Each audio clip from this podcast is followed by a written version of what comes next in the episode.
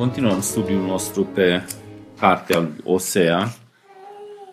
Data trecută am ajuns la capitolul 12, ne-am oprit la versul 6 și o să continuăm atunci de la versetul 7 până la capitolul 13, versetul 3. Deci Osea, capitolul 12, de la versetul 7 citesc.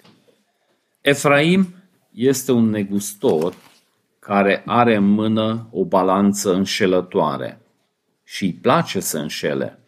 Și Efraim zice, cu adevărat m-am îmbogățit, am făcut avere și în toată munca mea nu mi s-ar putea găsi nicio nelegiuire care să fie un păcat. Dar eu sunt Domnul Dumnezeul tău din țara Egiptului până acum.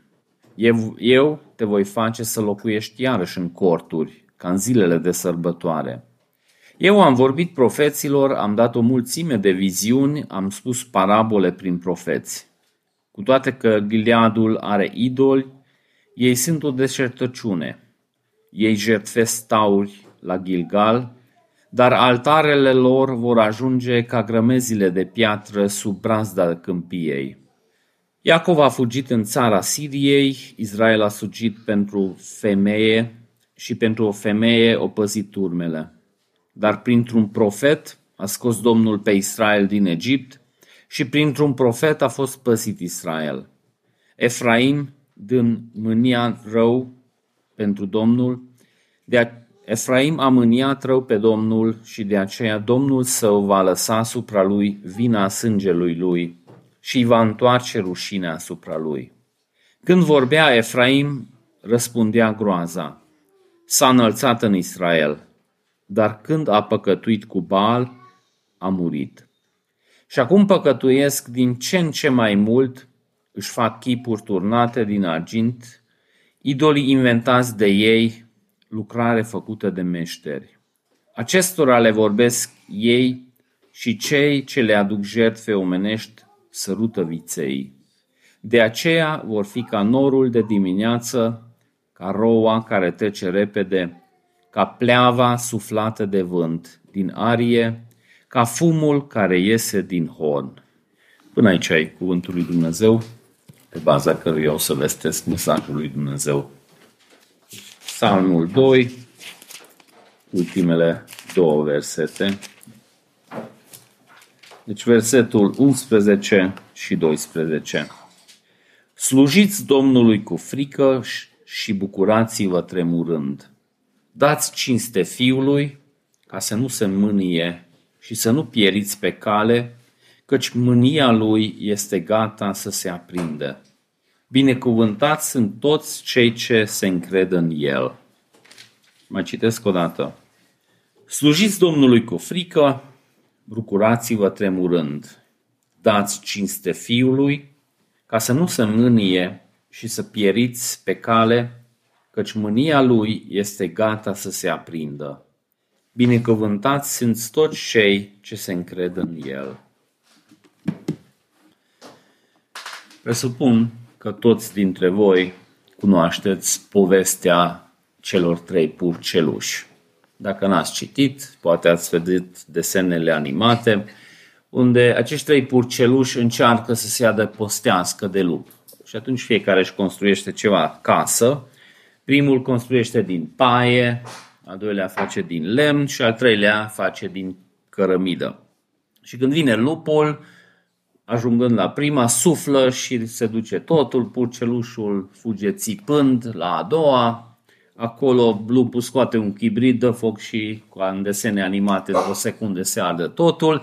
Ăștia fug la al treilea, care și-a construit o casă serioasă și acolo se luptă lupul, dar nu mai reușește să distrugă acea casă. Cartea Osea vorbește destul de mult de siguranța adevărată și siguranța falsă și din cauza asta am apelat la această mică povestioară unde purcelușii și-au pus încrederea într-o siguranță care ulterior s-a dovedit să fie nesigură sau, al treilea, și-a făcut ceva care chiar i-a oferit o siguranță. Dumnezeu subliniază din nou și din nou în această carte că poporul se duce undeva să-și caute siguranță, unde nu este siguranță adevărată și Dumnezeu aduce argumente în direcția asta, după care arată prin profet constant la ideea unde ar fi adevărata siguranță. Însă este o foarte mare confuzie în oameni, pentru că ei au o părere despre starea lor și Dumnezeu are total altă părere despre starea lor. Și ca să înțeleagă ei, Dumnezeu apelează la diferite ilustrații. Cartea a fost scrisă într-o formă poetică și din cauza asta are foarte multe ilustrații cu ajutorul cărora încearcă să sublinieze anumite adevăruri.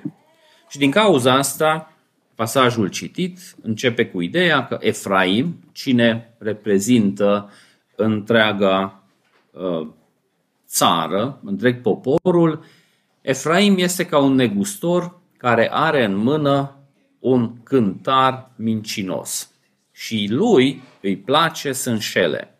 Deci zice Dumnezeu că poporul lui seamănă cu un comerciant care folosește un cântar, dar cântarul nu cântărește bine și atunci tot rezultatul cântarului este greșit.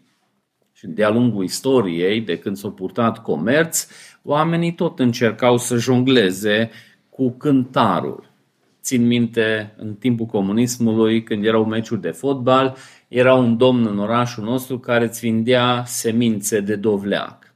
Și avea un pahar mare de lemn și încă era așa, cred că cu fiecare bucată punea așa, era foarte, foarte mult sus, abia stătea, foarte cu grijă mare trebuia să-ți dea, dar totuși când îți dădea din paharul ăla mare, abia era ceva, pentru că avea o găurică foarte, foarte mică și tot ce primeai îi tot ce vedeai, pentru că paharul ăla mare era numai să te înșele. Sau mi-a venit minte acum câțiva ani aici în Cluj a fost un scandal destul de mare, a fost în presă, un comerciant care vindea legume și fructe pe stradă și s-a dovedit că el o legat de cântar o bucată de nylon de pescuit și când punea cu o mână marfa, cu cealaltă mână trăgea jos cântarul să arate mai mult decât era produsul. Și am putea spune multe alte exemple cum oamenii au încercat să jongleze cu cântarul ca să înșele pe celălalt și să mai facă puțin profit extra. Și Dumnezeu spune poporului său că voi sunteți ca un comerciant care folosește un cântar care nu arată bine și atunci tot ce citiți voi de pe cadranul acelui cântar, oricum să fie acel cântar, îi greșit și voi vă înșelați pe voi și vă înșelați pe alții, dar pe mine nu puteți să mă înșelați.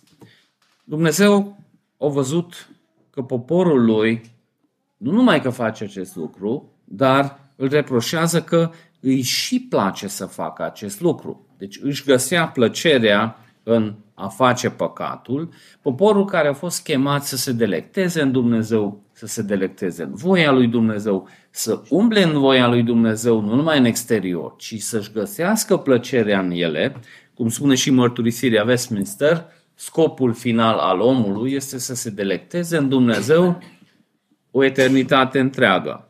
Dar poporul nu se mai delecta în voia lui Dumnezeu, nici în exterior nu prea mai făceau și atunci inima omului nu poate să rămână neutră.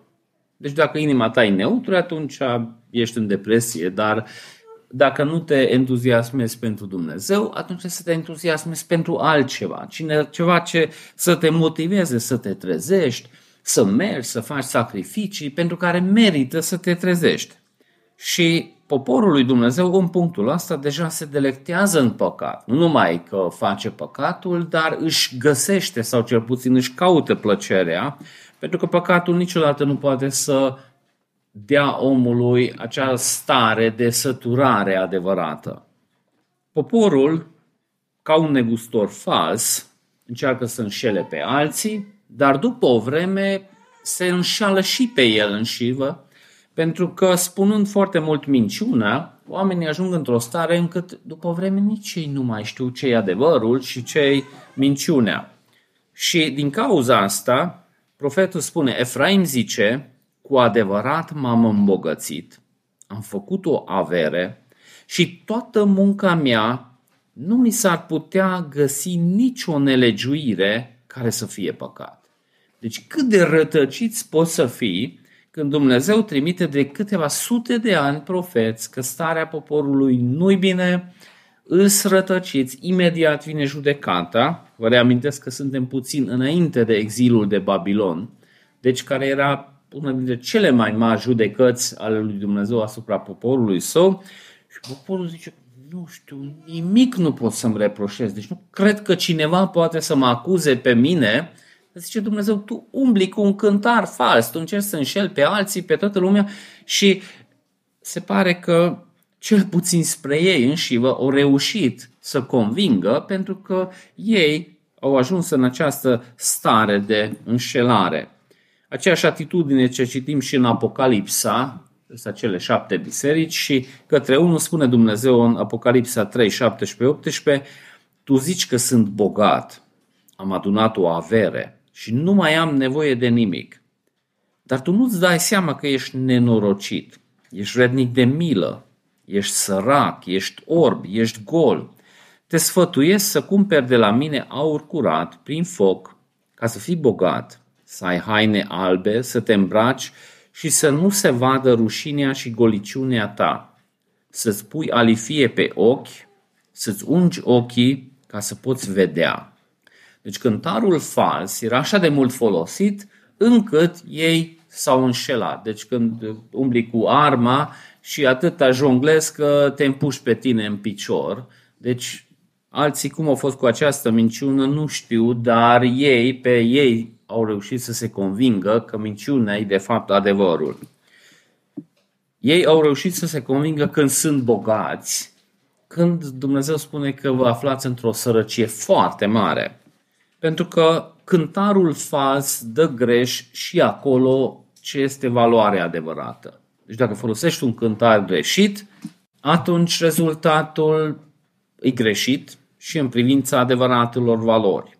Și dacă ne uităm în toată Scriptura, vedem că omul căzut începe să dea valoare unor lucruri despre care Dumnezeu spune că nu aleasă adevărate valori și tot pune în fața noastră Dumnezeu adevăratele valori pe care omul păcătos și trupul preferă să sară peste.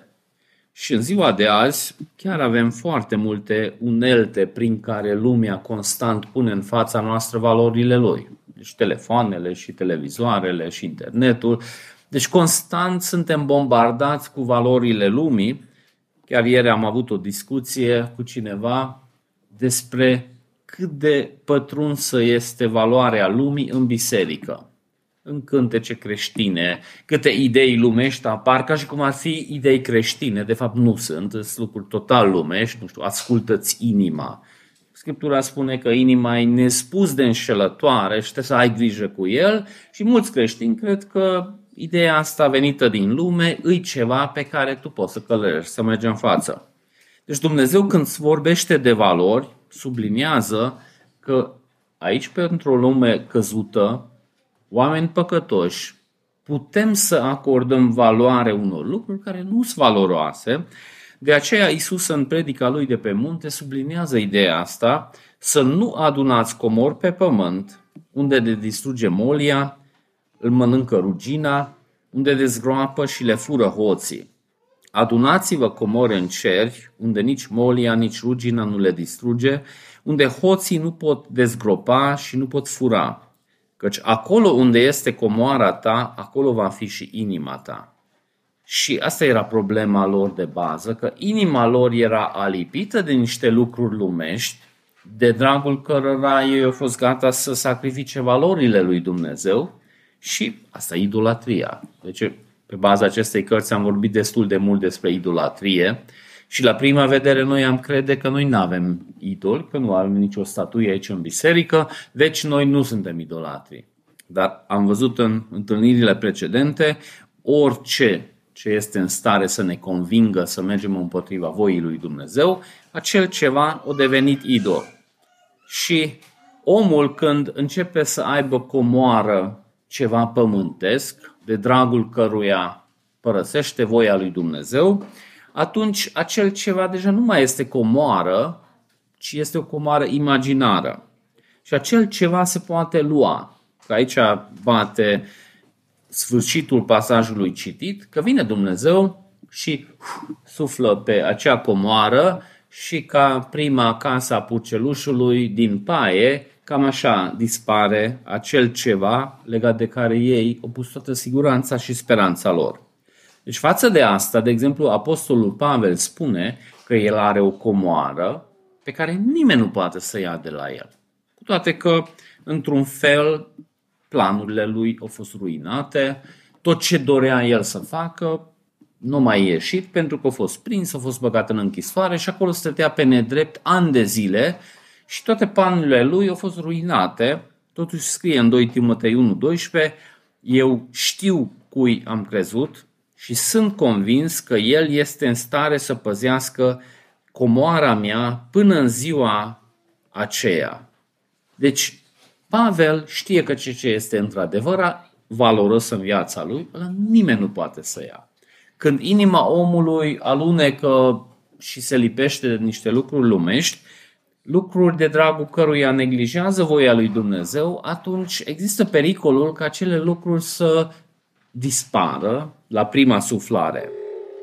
Dar întrebarea este cum poate să ajungă poporul lui Dumnezeu într-o stare așa de rătăcită. Știm deja de la ieșirea din Egipt că Dumnezeu a promis o binecuvântare și materială poporului său. Ulterior, când ei ajung în țara promisă, ei au parte de aceste binecuvântări și în perioada lui David și Solomon, țara este ceva ce este admirat de oamenii din întreaga lume. Deci oamenii vin acolo, era un turism de genul ăsta care se face astăzi, că oamenii merg și admiră clădirile și mâncărurile și oamenii admirau binecuvântările lui Dumnezeu, dar încet, încet această binecuvântare s-a transformat într-o capcană. Pentru că început să se lipească inima de acele bunuri, oamenii nu mai admirau și slujeau pe Dumnezeu prin acele bunuri, ci privirea lor de la Dumnezeu s-a lipit de acele lucruri și atunci s-a transformat într-o coajă de banană.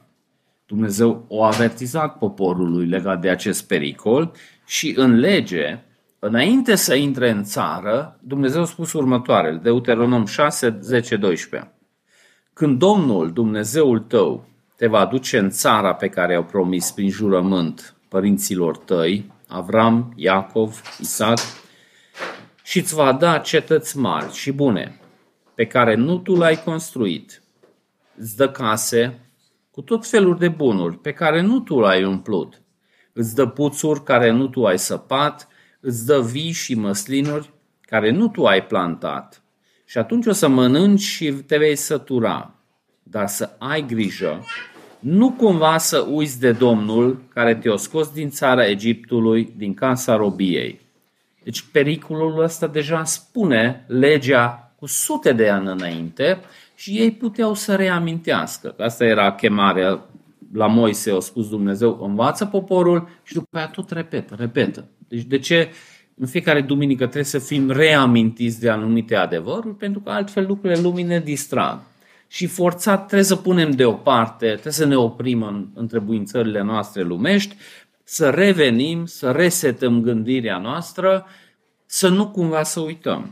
Dar ei au uitat, Dumnezeu nu a uitat promisiunea lui. El a binecuvântat poporul și poporul când a fost binecuvântat, atunci în loc să slujească pe Dumnezeu cu acele bunuri, a început să slujească aceste bunuri cu toată atenția, cu toată dragostea inimii și încet, încet inima a fost captivată de aceste bunuri. Ei la început încă practicau religiozitatea, destul de aproape de scriptură, dar numai formal.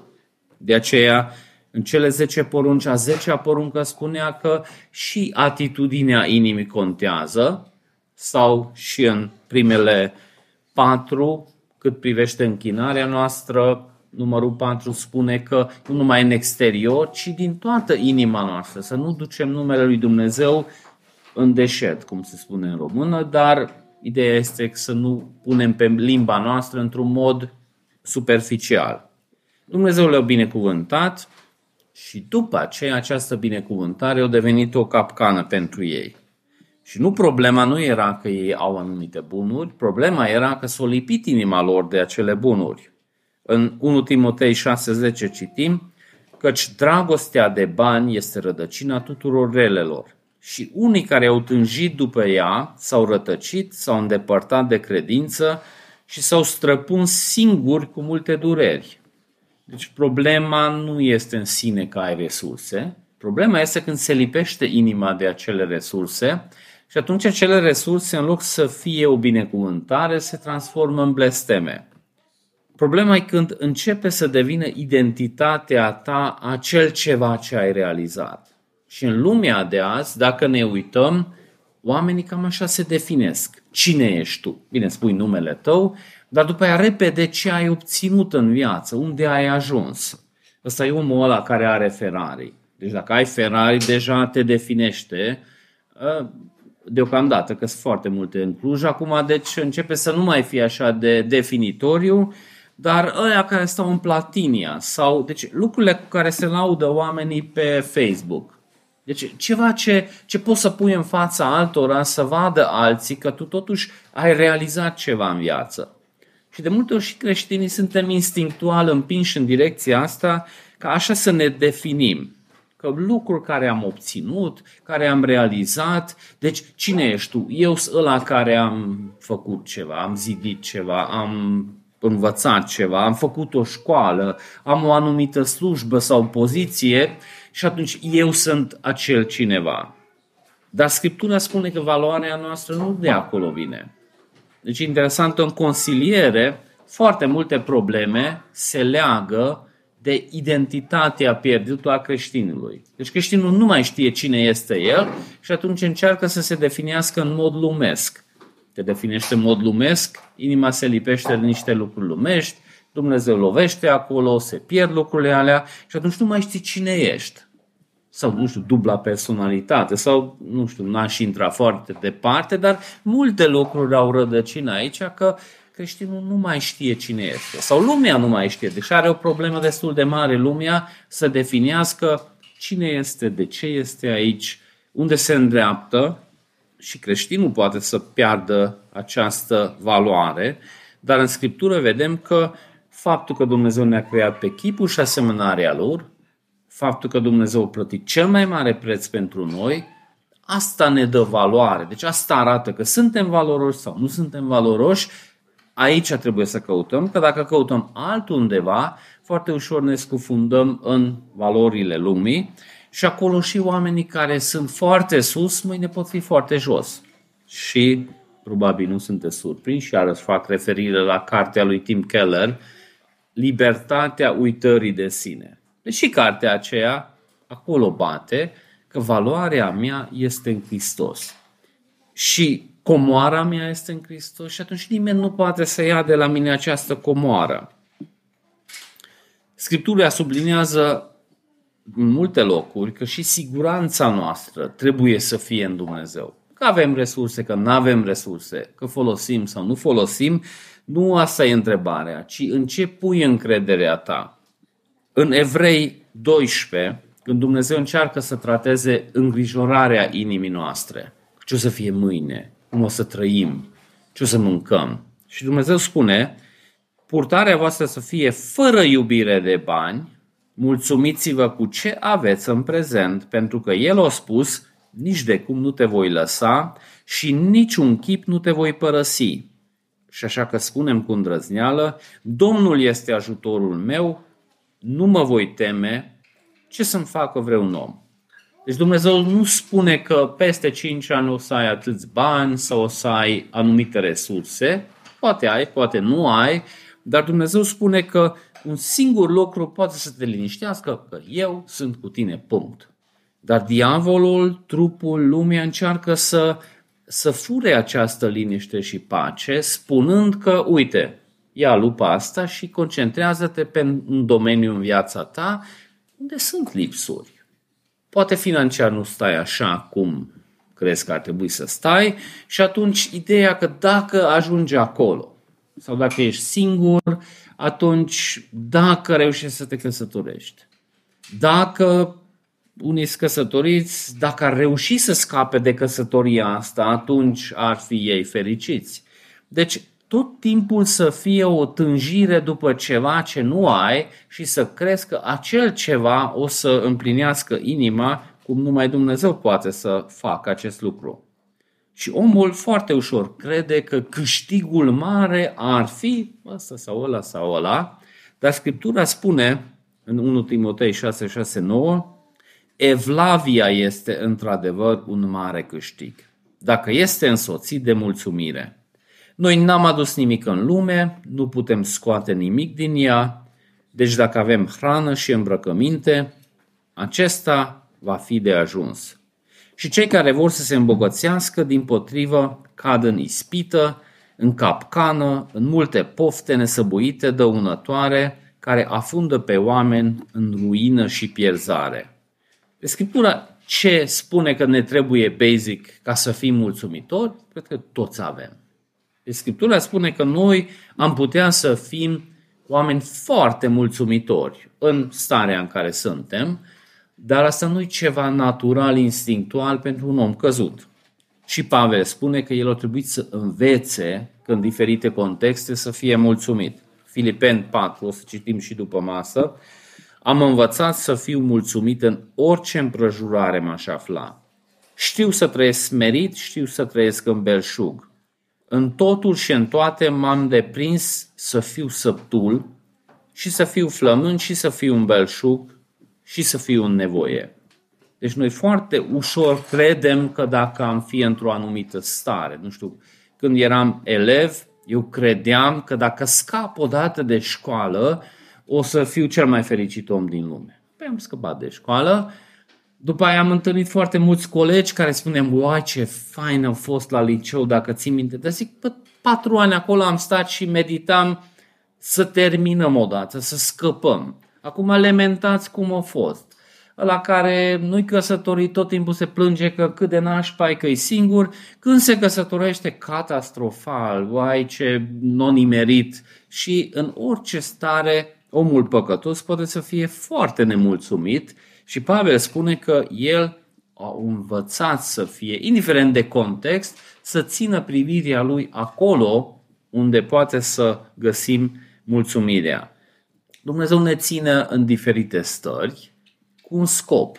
Și până trăim pe lumea asta, tot timpul o să fie aspecte în viața noastră care sunt neplăcute, care sunt în mâna lui Dumnezeu niște unelte foarte utile ca să înțelegem dependența noastră de Dumnezeu și cu gelul discutam legat de birocrația din România. E foarte neplăcut. Dacă ai trăit destul în România, e foarte, foarte neplăcut că oriunde mergi, fiecare birocrat încearcă să-ți bage bețe în roate în loc să-și rezolvă treaba cât mai repede să scape de tine.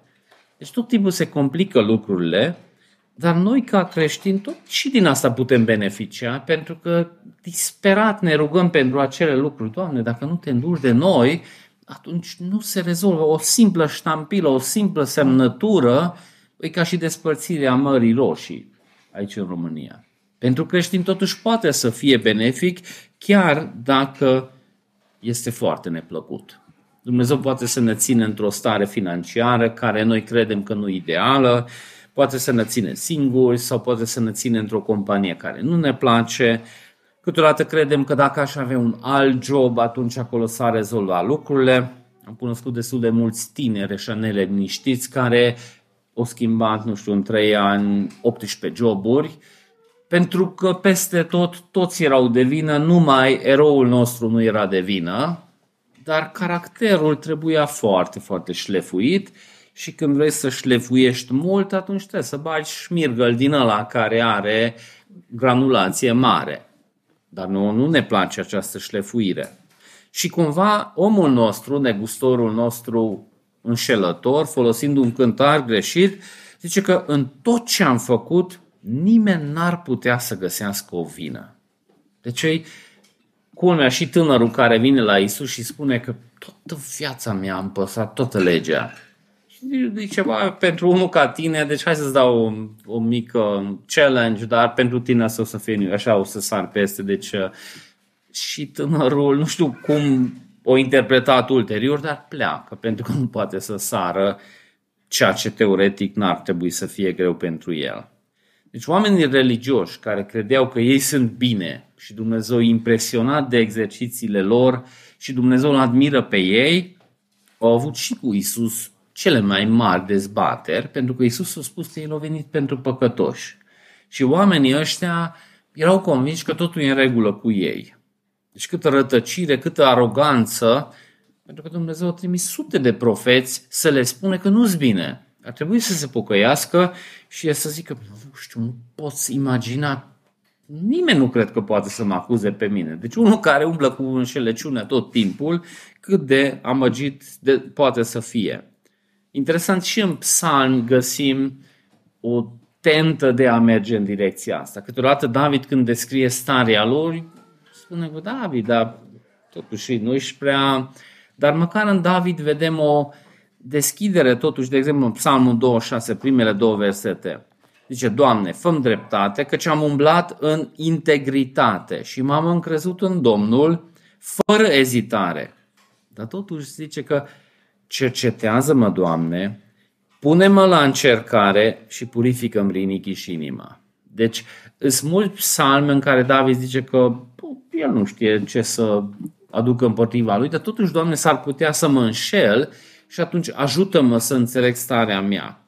Dar aici ei nu vor asta. Și atunci zice Dumnezeu că hai să vă duc cu șmirgălul într-o direcție unde probabil o să înțelegeți. Zice, eu sunt Domnul Dumnezeul tău, eu te-am scos din țara Egiptului, eu te voi face să locuiești iarăși în corturi ca în zile de sărbătoare. Deci prima dată subliniază că El e Domnul. Deci El a creat, El a răscumpărat poporul. Ideea asta apare și în Noul Testament, că am fost cumpărați pe un preț mare, nu mai suntem mai noștri. Dar după aceea, merge mai departe, sublinează și ideea că eu sunt Domnul.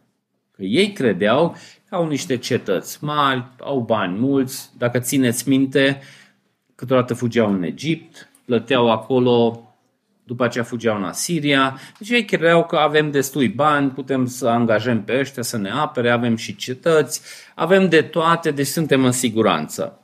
Și Dumnezeu zice că eu, în mine ar trebui să căutați siguranța și ca să înțelegeți acest lucru, o să facem un exercițiu. O să mergem în tabără cu cortul.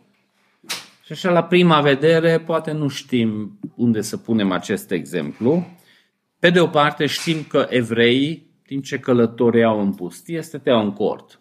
Și ideea asta reapare și în sărbătoarea corturilor. Dumnezeu a poruncit în țara promisă ca în fiecare an să facă un exercițiu încât să iasă din casele lor, să stea o perioadă în corturi și prin acest exercițiu să sublinieze ideea că noi suntem pelerini în lumea asta. Da, avem anumite bunuri, dar nu trebuie să ne lipim prea tare de ele. Și ideea asta revine și în Noul Testament, mult mai accentuat. Că noi suntem pelerini în lumea asta și exemplul ce ai folosit și în Cartea Evrei e poporul care merge în pustie și ideea ce era semnificată acolo.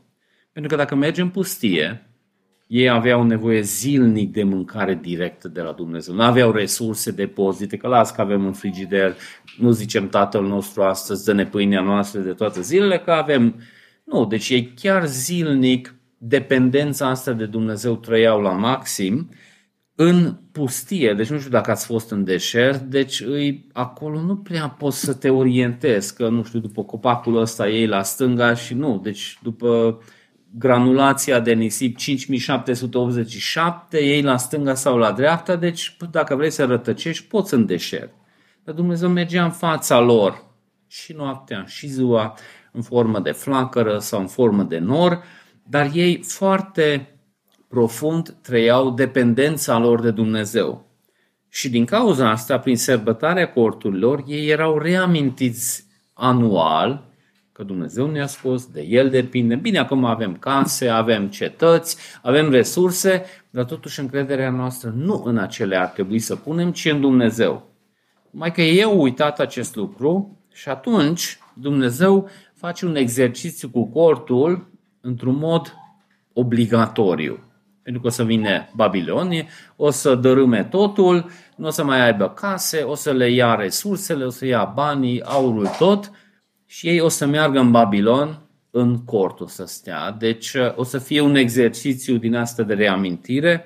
Interesant sau poate mai bine spus trist că această sărbătoare a corturilor aproape niciodată nu s-a ținut în câteva sute de ani. Deci este un loc, cred că în vremea lui Iosia, când se ține sărbătoarea asta corturilor și se zice că așa ceva nu s-a mai ținut de câteva sute de ani.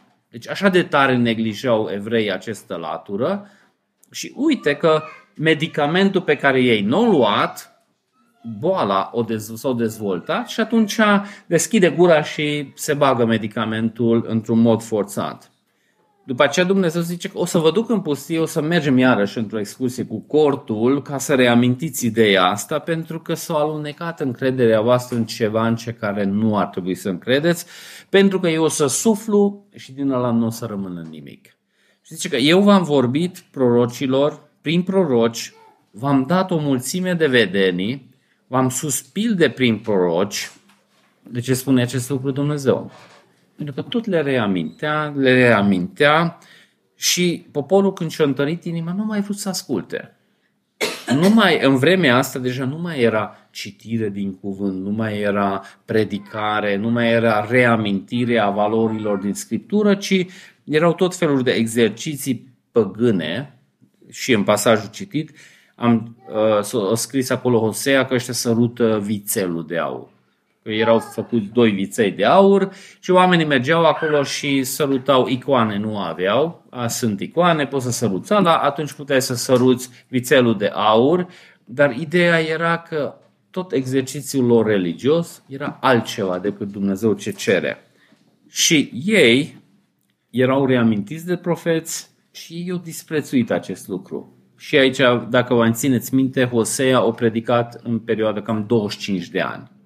Aici deja suntem la sfârșit, când uh, țara de nord a căzut deja, țara de sus încă stă în picioare, dar deja se clatină și omul ăsta timp de 25 de ani a predicat și nu prea au luat în seamă oamenii. În acea perioadă au mai fost mulți alți care au predicat și nu prea au luat în seamă. Și atunci reamintește Dumnezeu că acest cuvânt ar putea să ajute pe ei.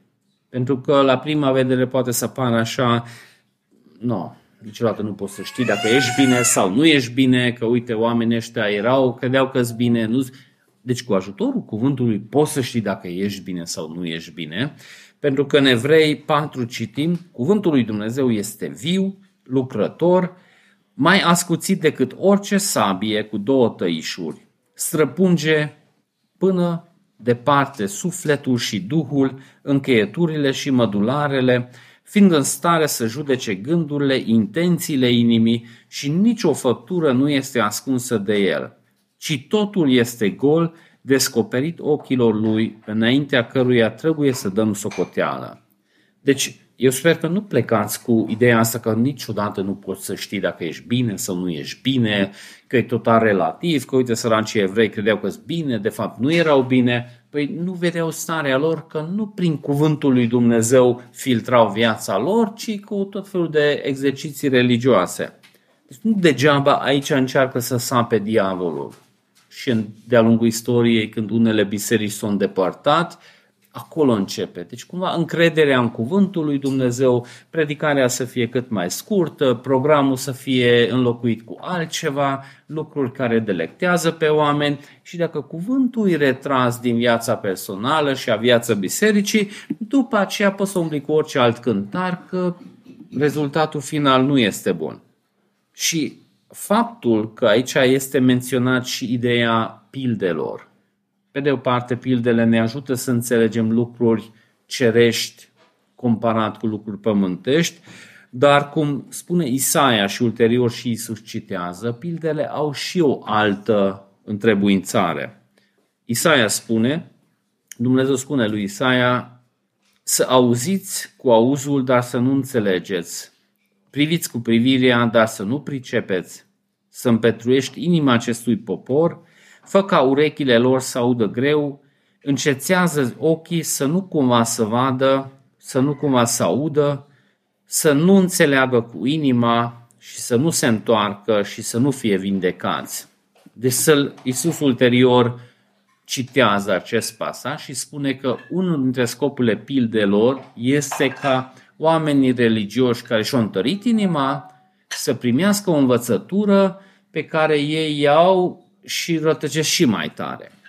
Deci oamenii, dacă își întăresc inima, de multe ori din Scriptură scot niște aberații încât câteodată mă gândesc că poate n-ar trebui dat Scriptura la fiecare om, pentru că un om care și-a întărit inima, atâta sucește Scriptura încât rătăcește cu ajutorul Scripturii.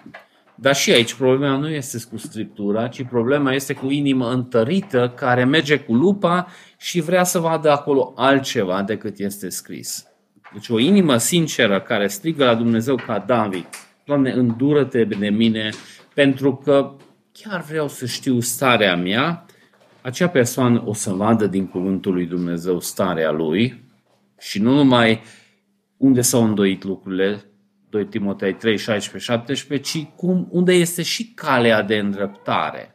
Deci cuvântul lui Dumnezeu este de ajutor ca să avem o viață desăvârșită, numai că dacă cineva își întărește inima la cuvântul lui Dumnezeu, atunci o să rămână fără cuvântul lui Dumnezeu și o să rămână și fără celelalte unelte. Pentru că două lucruri se amintite, cuvântul și slujitorii. Pentru că aici Osea este disprețuit și nu este luat în serios și se face apel la Moise.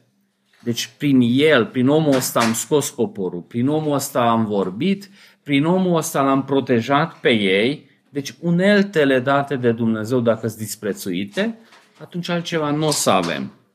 De aceea spune și în Noul Testament că dacă cineva disprețuiește uneltele pe care Dumnezeu o dat, atunci se rănește singur. Deci lui nu este bine. În Evrei 13, 17, ascultați de conducătorii voștri, supuneți-vă lor, pentru că ei veghează asupra sufletelor voastre care unii care vor o să dea socoteală, ca să facă acest lucru cu bucurie și nu suspinând, pentru că acest lucru nu este folositor pentru voi. Dumnezeu a trimis profeți, profetul și-a întărit inima, unii profeți au fost alungați, alții au fost omorâți, alții au fost bagiocoriți și după aceea vin vremuri când Dumnezeu nu mai trimite profet. De exemplu, în perioada când s-a născut Samuel, citim că de foarte mult timp nu a fost nicio vedenie. Dumnezeu nu mai vorbit pentru că poporul o disprețuit.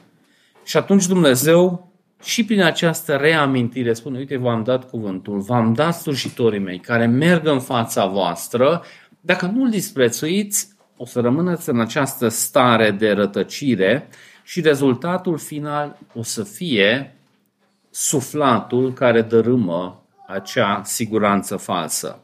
Ei continuă în această autoînșelare, continuă în păcat. Deci primele trei versete din capitolul 12 asta au subliniat că ei păcătuiesc cu Baal, păcătuiesc într-una, fac chipuri turnate, idol născociți de ei, lucrare făcută de meșteri, ei nu le vorbesc, dar ei sărută, de aceea vor fi ca norul de dimineață, ca roa care trece repede, ca pleaua pe care suflă vântul, ca fumul care iese din horn. Deci folosește mai multe exemple care fiecare cam aceeași lucru arată. Deci ceața de dimineață, iese soarele, dispare.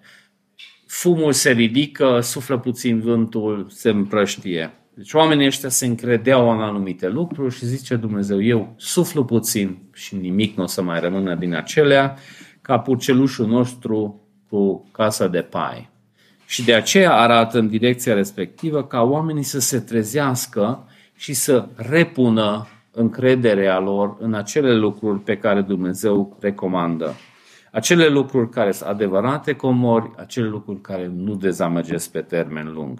Și de aceea am citit versetul 11-12 din Psalmul 2 și o să citesc și acum în, în încheiere, pentru că și prin asta Dumnezeu ne cheamă înapoi să privirea noastră să ridicăm la adevărata soluție.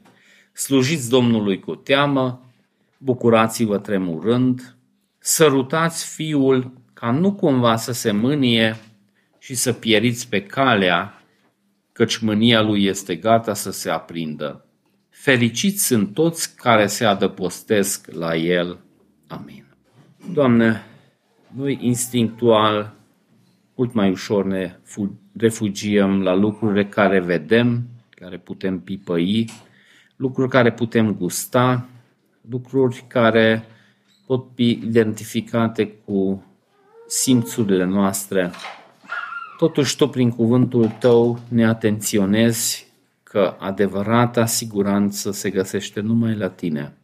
Chiar dacă avem anumite nevoi și tu împlinești acele nevoi, ar trebui să fim constant conștienți de faptul că tu nu de aceea dai resurse ca să punem noi încrederea noastră în ele, ca ele să devină scopul nostru sau dragostea inimilor, dar trebuie să recunoaștem, Doamne, că orice se poate transforma în idol și lucruri bune, ca copiii noștri sau slujirea noastră sau chemarea noastră, așa de ușor se dereglează lucrurile, de aceea te slăvim pentru cuvântul tău, care este singurul cântar bun, care arată bine și cu ajutorul căruia tu poți să demaschezi autoînșelarea noastră.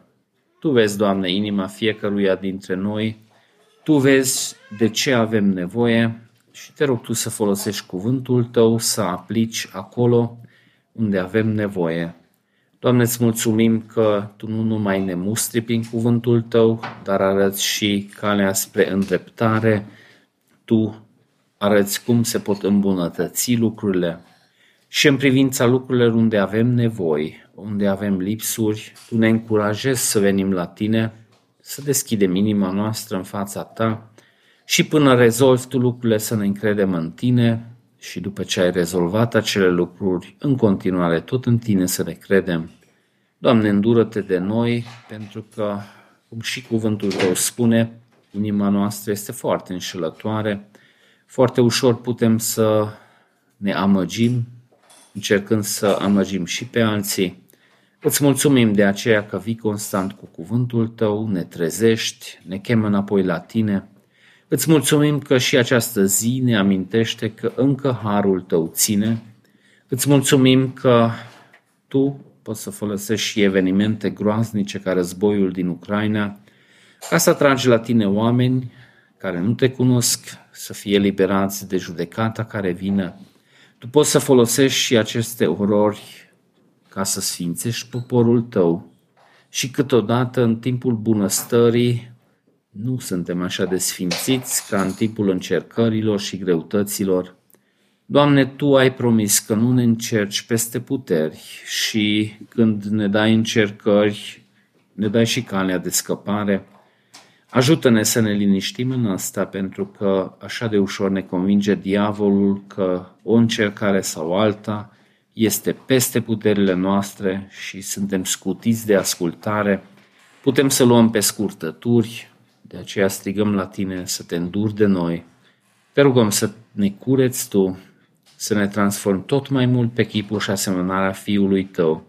Ajută-ne să conștientizăm constant că valoarea noastră vine de la faptul că Tu ne-ai creat pe chipul și asemănarea Ta, că Tu ai plătit cel mai mare preț pentru noi, viața Fiului Tău, Tu ne transformi pe chipul și asemănarea Fiului Tău și aici trebuie să căutăm valoarea noastră. Te rog să ne dai înțelepciune unde ne-ai dat mai mult, să fim administratori buni și acolo unde avem nevoi să ne liniștim în Tine, să învățăm împreună cu Pavel, ca și în belșug și în nevoie, în Tine să ne liniștim. În numele Fiului Tău ne-am rugat. Amin. thank you